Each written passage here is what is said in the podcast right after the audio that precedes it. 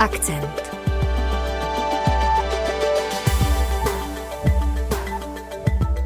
Obchod na Korze, Markéta Lazarová, Spalovač mrtvol, Malá mořská víla, nebo také hříšní lidé města Pražského, nebo 30 případů Majora Zemana. Tyto všechny filmy nebo seriály eh, spojuje hudba skladatele Zdeňka Lišky, který se narodil 16. března před stolety. A to je příležitost si promluvit o vlivu jeho hudby na československou kinematografii. Dobrý poslech vám přeje Saša Michailidis. A ve studiu Vltavy vítám dramaturga Symfonického orchestru hlavního města Prahy FOK a e, znalce, vlastně ne znalce, ale milovníka hudby Zdeňka Lišky Martina Rudovského. Dobré odpoledne. Dobré odpoledne. A uh, hudebního kurátora Národního filmového archivu Jonáše Kucharského. Dobré odpoledne. Hezký den. Vlastně taky milovníka Zdeňka Lišky. Samozřejmě. Ano. Tak uh, začneme láskou.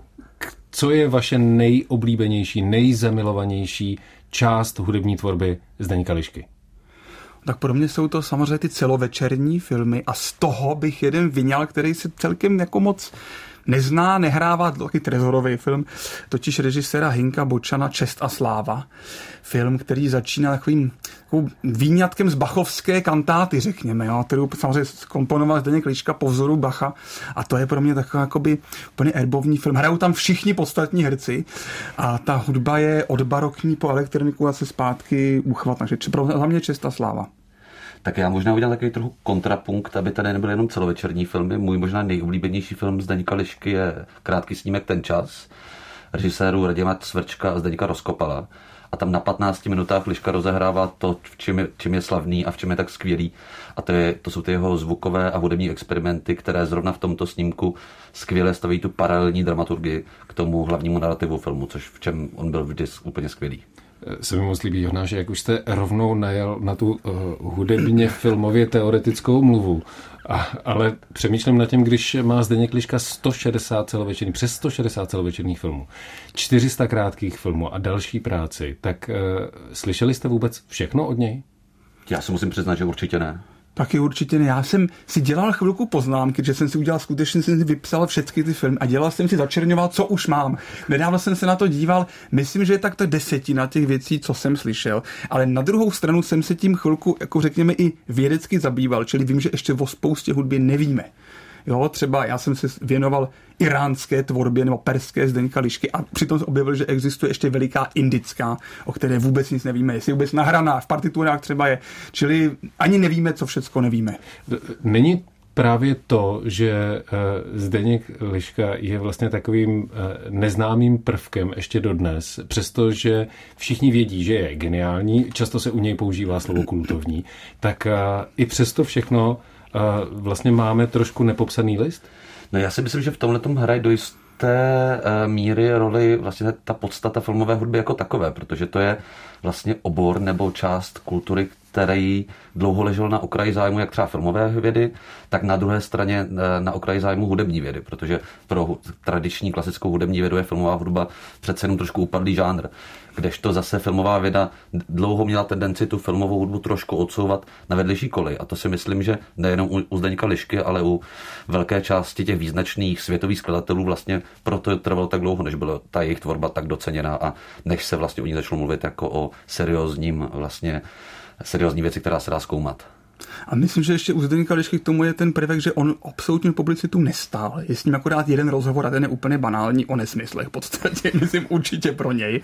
Jo, a, a zkrátka on totálně je tou planetou Zdeněk Liška hudební filmovou zcela zakryt. Prostě jeho osud a biografie, na které on skutečně vůbec pro něj vlastně neznamenal jeho život. Jeho život byla filmová hudba. Takže dokutace k jeho osobnosti je strašně složité, protože vlastně skoro žádná za tou filmovou hudbou tvorbou vlastně není a jemu na tom vůbec nezáleželo. Aspoň tak z pamětníku, jako víme, že skutečně prostě je hudba a nic jiného není předtím večer, ráno, v noci, nikdy. Prostě pořád je jenom filmová hudba. Takže on tímto směrem pracoval, aby se o něm jako nemluvilo a sloužil tomu filmu. Takže myslím, že by byli tak trošku nešťastní, že se tak vytahuje z těch filmů zase vlastně jako zpátky, že on sloužil, režisér, idea, příběh a všechno podstatní té, této věci slouží.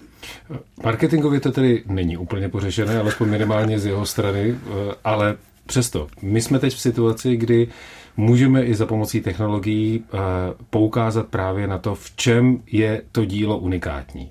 A dá se to nějakým způsobem popsat tak, aby i běžný posluchač ve chvíli, kdy se podívá třeba na filmy z 50. nebo z 60. let, bezpečně mohl říct, tohle pravděpodobně bude hudba Zdeňka Lišky? To asi hodně záleží taky na tom období uh, Liškovské tvorby nebo taky na tom typu snímku, na kterém se podílel, protože vlastně ten jeho vývoj by se dal popsat i vlastně tak, že on z těch 50. let, kde vlastně ještě slouží tomu, dejme tomu klasickému symfonickému nebo filmově symfonickému jazyku, tak postupně ke konci 50. let a potom hlavně v 60. a 70. letech hledá vlastně dost vlastní cestu a vlastní způsoby vyjádření, ať už šlo o čistě elektroakustickou hudbu nebo eh, magnetofonové eh, manipulace se zvukem a vlastně ten jako liškův jazyk je strašně proměnlivý. Myslím si, že když se, kdyby se někdo opravdu podíval na ty všechny jeho filmy, tak určitě najde nějaké styčné body mezi těmi prvními krátkými snímky z přelomu 40. a 50. let a potom těmi vrcholnými, vrcholnými snímky, ale myslím si, že to takhle jednoduše asi nedá popsat, protože ten vlastně rozptyl jeho hudebního jazyka je opravdu velký. To znamená, Martina, že není možné říct, ano, to je motiv, který je zná, protože u některých filmových skladatelů opravdu bezpečně poznáme podle eh, typu eh, použitých nástrojů nebo aranžma nebo orchestrace a nebo použitého nástroje, že to je ten konkrétní filmový skladatel, ale u Zdeňka Lišky to nejde. No, myslím si, že jako dramaturgicky to vždycky neuvěřitelně sedí. To vlastně není jakoby otázka zvuková, ale použití, kdy tu hudbu v tom filmu na to vždycky je jako geniální propojení, protože on byl i hudební dramaturg, nebo dramaturg toho filmu hudební. že Jan Švankmane vzpomíná, že když mu zemřel Zdeněk Liška, že už pak rezignoval na hudbu ve svých filmech, protože už nikdo tomu tolik nerozuměl těm filmům jako Zdeněk Liška, Jan Švankmanerovým. A myslím, že tam pár konstant, ale tak přesně jak říkal Jonáš, neplatí to samozřejmě úplně pro všechny, ale skoro u všech filmů, nebo je velmi podstatná zborová složka a jakoby různé hrátky zvukové a slabiky a takové věci. Šepoty. došla až v 60. letech. V 60. letech, ale jako myslím, že to je už někdy z konce 50. let jsou nějaké první zborové pokusy, ale to bylo prostě do, typické, myslím, že 30 let třeba ten zbor zapojoval. A pak je to veliký důraz na perkusivní zvuky, ať už umělé perkuse nebo skutečné perkuse. A pak jako eh, taková záliba v deviantním zvuku, řekněme, v podivných kombinacích, jo, Hammondovy varhany. To pravda, ty varhany jsou hodně, hodně typický pro lišku. Dvě čembala třeba, jo, do toho elektrická kytara. Prostě ta záliba jako v podivných kombinacích. A kolikrát ani nelze, to myslím, jak je pro lišku typické, když nevidíte partituru, nelze skoro rozplést, z čeho je ten původní zvuk vlastně jako vytvořen. Jestli to je elektronika, nebo jestli to je akustika, nebo jestli to je nějaký jako jiný zdroj. A ta kombinace vlastně akustických a elektronických to je vlastně jakoby hrozně typický, ale myslím, že to, ten touha po bizarním zvuku, která samozřejmě odráží ten od, obsah toho filmu nebo vždycky s ním komunikuje, ale vždycky je to prostě zvláštní a podivný, to, co vlastně ten liška jako vytváří.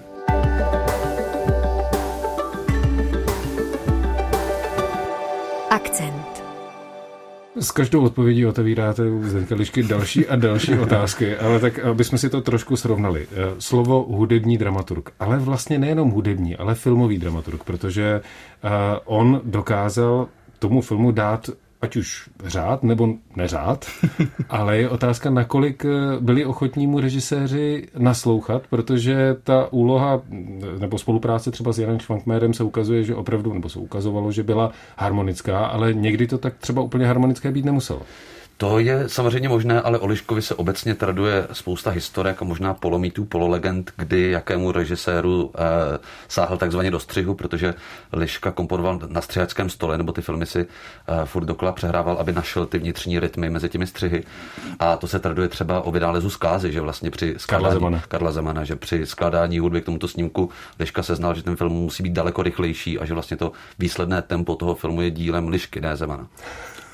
A já teda se přiznám, že ze všech různých historik vlastně neznám, že by byla nějaká kontroverze mezi, mezi režisérem.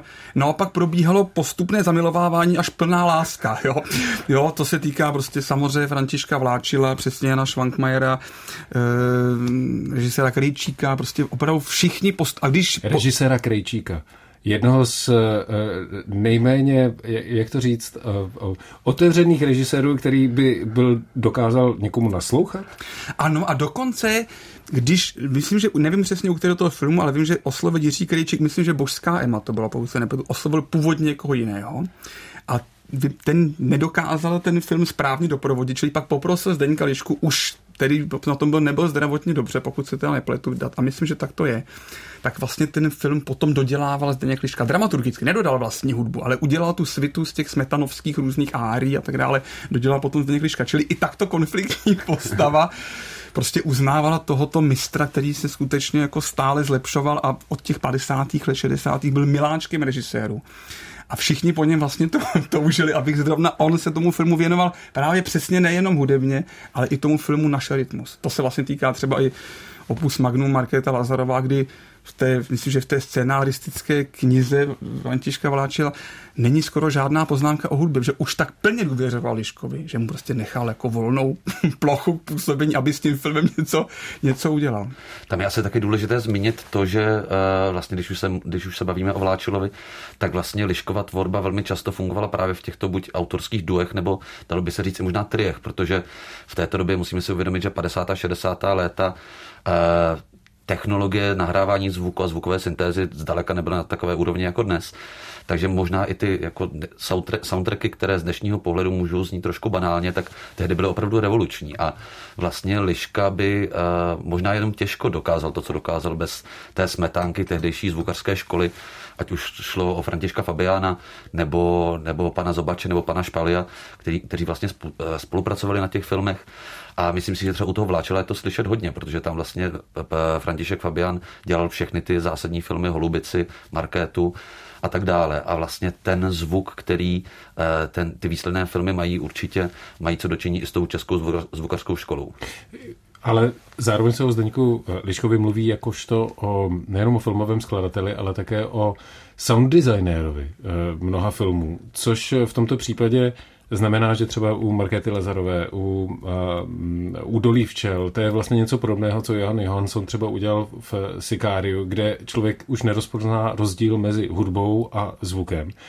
Znamená to, že on sám předvybral, určil ten tón a pak ale se nebál to pustit mistrům zvukařům tak, aby oni našli ty správné poměry? To, určitě, to je určitě pravda, ono zase bude záležet film od filmu. K tomu tomu, pokud si to dobře pamatuju, tak eh, Vláčil dával někdy v 90. letech rozhovor do filmu a doby, eh, kde vlastně popisoval ten tvůrčí proces Zdeňka Lišky a velmi lakonicky tam říkal, že prostě my jsme Liškovi dali nějaký smyčky, on se s nima hrál, dokud se mu to nezačalo líbit. A vlastně podobnou zkušenost po, eh, vlastně potvrzoval i Ivo Špály, který říkal, že Liška se velmi rád sedal k ním do toho studia, on, oni mu vždycky dali nějaký potenciometr, který mohl kroutit a tak dlouho s ním kroutil, než tím zvukem byl úplně spokojený.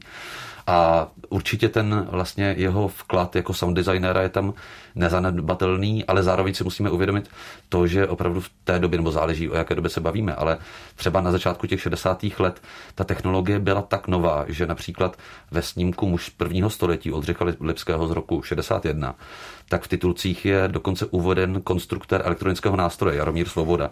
Takže až tak nová technologie a až tak jako zásadní, zásadní nové zvuky to byly v té době.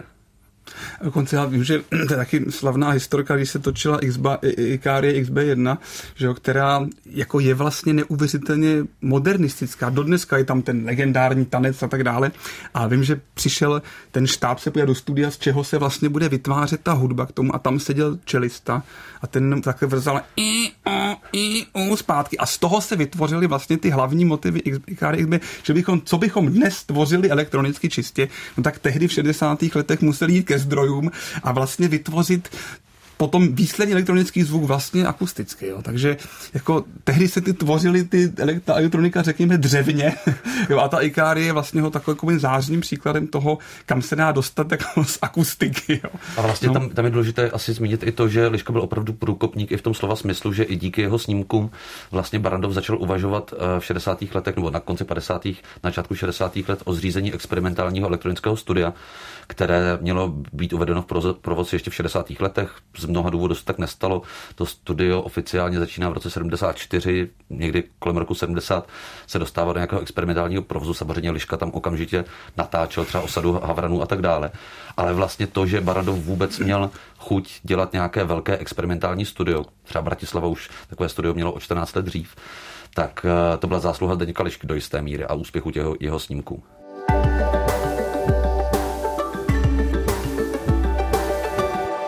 Akcent.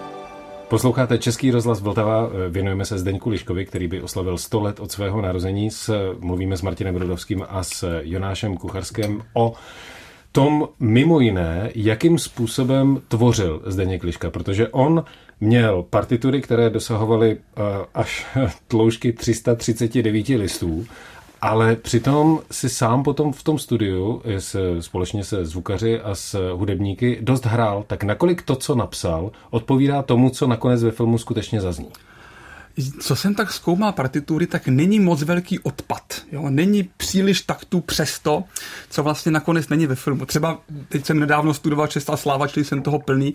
Je třeba... A to tak jako Martine si jako dáte takový večer, jenom že si řeknete, tak dneska bych si mohl studovat tuto zde. Takhle nějak trávím ty večery. Samozřejmě rodina nějak taky paralelně existuje, ale je tam hlavně zde Kliška. A Čest a sláva je titulková hudba a třeba končí asi v tom filmu asi opět tak tu dřív, než by to potom Liška dotáhl, ale taky v tom filmu ta fráze je neuzavřená.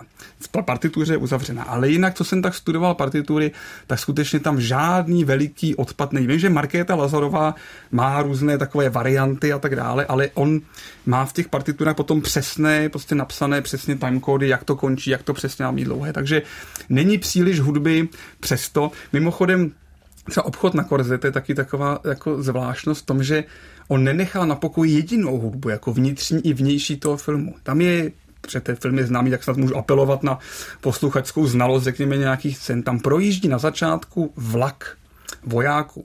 A na konci toho vlaku sedí voják a hraje na harmoniku i tu harmoniku napsal do not. To není jako nějaká improvizace vojáka, co projíždí kolem vagónem, ale skutečně Liška napsal těch pár tónů, které tam ten, liška, který tam ten harmonikář jako hraje. Jo. Čili, a to tam je, jsou tři noty, konec taktu a má to prostě v té partituře, to má takový jako dva takty třeba. Jo. Podle toho, co říkáte, tak to vypadá, že možná i tu tóninu toho, jak ten vlak projíždí, hlídal. možná, že studiu. i ten Dopplerův efekt, jak se to jako vzdaluje. Ne, ale skutečně, aspoň teda moje zkušenost je, že je, ten odpad je úplně minimální. Třeba občas ukončil frázi a ve filmu je to třeba o dobu nebo o tak, řekněme třeba dřív a má to působit jako neukončeně. Občas to ukončil, ale, ale většina těch, těch hudeb, těch partitur není vlastně, skutečně ty fráze nejsou dokončené, protože věděl, že tady už prostě je střih a zde už hudba končí a nebude se namáhat, když už to není placené, jak, jako dál. No. no tak, ale zrovna v případě Zdenka Lišky nešlo o peníze protože on evidentně filmovou hudbou žil a tím pádem to pro něj bylo podstatné i zřejmě, na jakém filmu dělá a pro koho to dělá.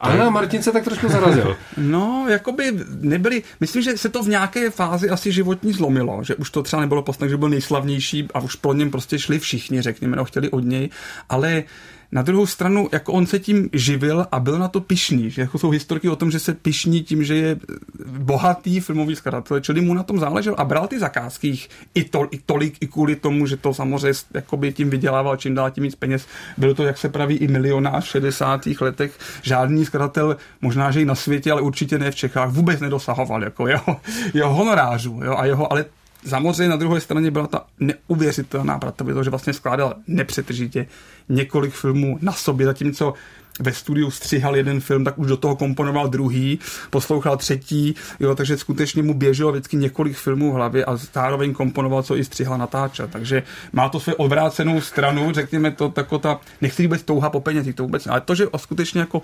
vydělával veliké peníze skládáním hudby, to je jako to jako pravda je. Což mu určitě umožnilo i to mít vlastně, vlastně tu techniku, díky které skládal ty filmy, nebo ten, ten stříhačský stůl a tak dále. Samozřejmě se kolem toho traduje spousta historek toho, jak Zdeněk Liška pendluje mezi Zlínem a Prahou a píše ve vlaku.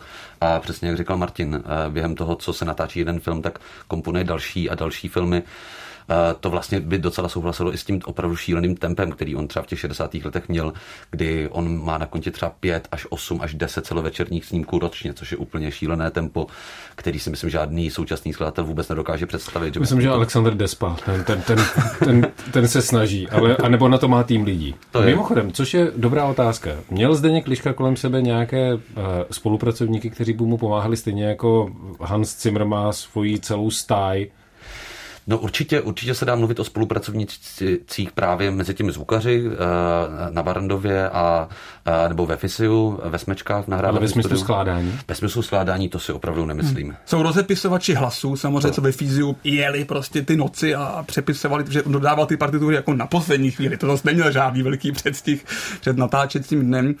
Ale ty rozepisovači těch hlasů, které mimochodem se nezachovaly, nebo já o žádných hlasech jako nevím, že by se zachovali z natáčení, to se prostě rovnou vyhazovalo, ale všecko to je jeho, že já znám ty, znám ty manus, nebo ty, ty, ty, ty rukopisy, skutečně to jsou prostě všecko jeho ruka, popsané prostě celé stránky hustě jeho tuškou, perem, prostě autografní obrovské partitury, to jsou jako, jak jsme zmenšovaly se ty partitury směrem k 80. let, ale v 60. a v 50. letech to je velký symfonický orchestr prostě od Piccoli po kontrabas plus bicí, hamontky, čembala, sbory, čili to je třeba, nevím, 30, 40 hlasů i a to prostě jsou 150 stránkové partitury psané všecko jeho rukou. A to no, si takže... ještě musíme uvědomit, že to jsou 40 hlasů psaných vertikálně, že on vlastně Liška psal celou sazbu, na rozdíl od jiných skladatelů, kteří píšou horizontálně, vlastně píšou ty jednotlivé melodie pod sebe, tak ta Lišková hudební představovost mu umožňovala právě to, že ať už seděl ve vlaku nebo v pražském hotelu nebo ve Zlíně, tak vlastně psal tu celou sazbu notu pod notu, což je opravdu neuvěřitelné. Jako by vlastně rovnou psal, vlastně jako by byla, co pamětníci říkají, vlastně ani nad tím nějak se zdál jako nepřemýšlel. Jako Mozartovský prostě začal vlevo a dopsal film, začal vlevo a tak prostě rovnou tvořil harmonie, prostě rovnou hlasy, ty zvuky, nápady, ty partitury nemají skoro žádné opravy, jako ty rukopisné. Ty mají třeba jako někde úpravy durát, nebo to přesně se zkrátilo pár taktů. A jinak tam není vlastně žádná oprava z těch partitur. A občas teda mi byly ty kafe třeba, co vím, že pár not jako zmizelo, ale jinak tam vlastně žádná oprava není. Ale určitě u těch spolupracovníků vlastně to není úplně spolupracovník, ale je důležité také zmínit Františka Belfína, což je uh, slavný dirigent, bez jehož vlastně taktovky by ty Liškové filmy rozhodně nehrály tak, jak hrajou, protože to, o tom se taky traduje uh, miliony historek, jak si vlastně vezme do ruky stop, stopky, podívá se jednou na film, podívá se jednou na partituru a na první jetí takzvaně s tím orchestrem přesně načasuje tu hudbu tak, jak si to Liško představoval. A určitě by bez Belfína, kromě těch zvukařů, ale určitě bez tak je ideální příležitostí. V roce 2015, jestli se nemýlím, tak na strunách podzimu eh, Petr Ostrouchov eh, dokázal vypreparovat Markétu Lazarovou tak, aby to šlo hrát, což nebylo úplně jednoduché, dokonce k tomu musel použít až dva dirigenty a současně hrající dva orchestry, což je i finančně dost náročné. Ale Martine, vy teďko z FOK něco chystáte. No tak jednak chystáme jednu část té Markéty Lazarové právě s Petrem Ostrouchovem společně, už jenom s jedním dirigentem. Radek Baborák si troufne už to teďka zvládnout v jednom. No tak škrty, že jo? Škrty, no tak ta, ta nejtěžší půlka půjde pryč. Ne, bereme to nejlepší z nejlepšího, jako výběr z hroznů prostě z Markety Lazarové. A takže na to se, na to se, na to se velmi těším a do první půlky toho, toho koncertu e, jsme dali, taky si myslím, že vlastně skoro to nejlepší, čili tam na konečné film e, Smrt si říká Engelchen, Spalovač mrtvol, právě moje milovaná čest a sláva. A také dva díly z tvorby, která vlastně úplně opomíná, nebo nějak jsem se třeba snažil o ní občas hovořit právě pro perského šáha ze 70. let, protože to je hudba, na rozdíl od všech těch, co sloužejí tomu filmu a to je taky téma, že ta hudba se strašně špatně přesně jako vyndává z těch filmů a používá samostatně. To u jiných skladatelů, Williams, tak se dá s těmi melodiemi pracovat samostatně. U Lišky je to strašně složité, ale právě pro toho perského šáha v 70. letech to byla hudba komponovaná jako první a podle toho vlastně vznikaly až potom ty různé prostě e, jako výstavy nebo pavilony na tu hudbu. Takže ta hudba pro ta perská z 70. let funguje samostatně. Jonáš, vypadá to, že by mohla být i v e, Muzeu hudby výstava. To eh, chystá Národní muzeum, České muzeum hudby, eh, výstavu právě k výročí eh, Zdeňka Lišky. Já jenom eh, rozhodně nejsem proti tomu, nikdy bych nebyl proti tomu, aby se prezentovala hudba Zdeňky Lišky, Zdeňka Lišky. Myslím, že to je bohulibé a skvělý nápad, ale jak správně upozorňuje Martin, ono je to opravdu vlastně velmi komplikované, jak filmovou hudbu bez toho samotného filmu prezentovat. Protože... Což i sám Zdeněk Liška byl nerad, ano, přesně tak, dělalo. přesně tak. A nejde jenom o to, že vlastně ta, ta hudba je spjata, spjatá s tím obrazem, ale že vlastně neoddělitelnou tou součástí té hudby je ten sound design, který se prostě naživo velmi těžko dělá. Když si vezmeme třeba ty sbory v Marketě Lazarové, tak ty bez těch dílejů, bez těch ech vlastně skoro vůbec nefungují, protože ty jsou postavené právě na tom rytmickém efektu těch uh, vlastně magnetofonových ozvěn. Je to výzva. Celá tvorba Zdeňka Lišky byla výzva nejenom pro filmové režiséry, ale i pro nás posluchače. Není to občas jednoduché, občas nám vyjde vstříc, ale mnohdy je potřeba soustředěný poslech, což dnes není úplně obvyklé, ale jsme moc rádi, že jste nám přišli jeho tvorbu alespoň trošku představit a především se budeme těšit na to, až ji uslyšíme třeba díky FOK naživo. Moc děkujeme Martinu Rudovskému a Jonáši Kucharskému. Díky. Díky, naslyšenou. Děkuji za pozvání. Dnešní pořad jsme věnovali skladateli filmové hudby Zdeňku Liškovi. Připomínáme si 100 let od jeho narození. Slyšeli jste pořád Akcent. Další díly najdete na webu Vltavy, v aplikaci Můj rozhlas nebo na dalších podcastových platformách. Od mikrofonu se loučí Saša Michailidis.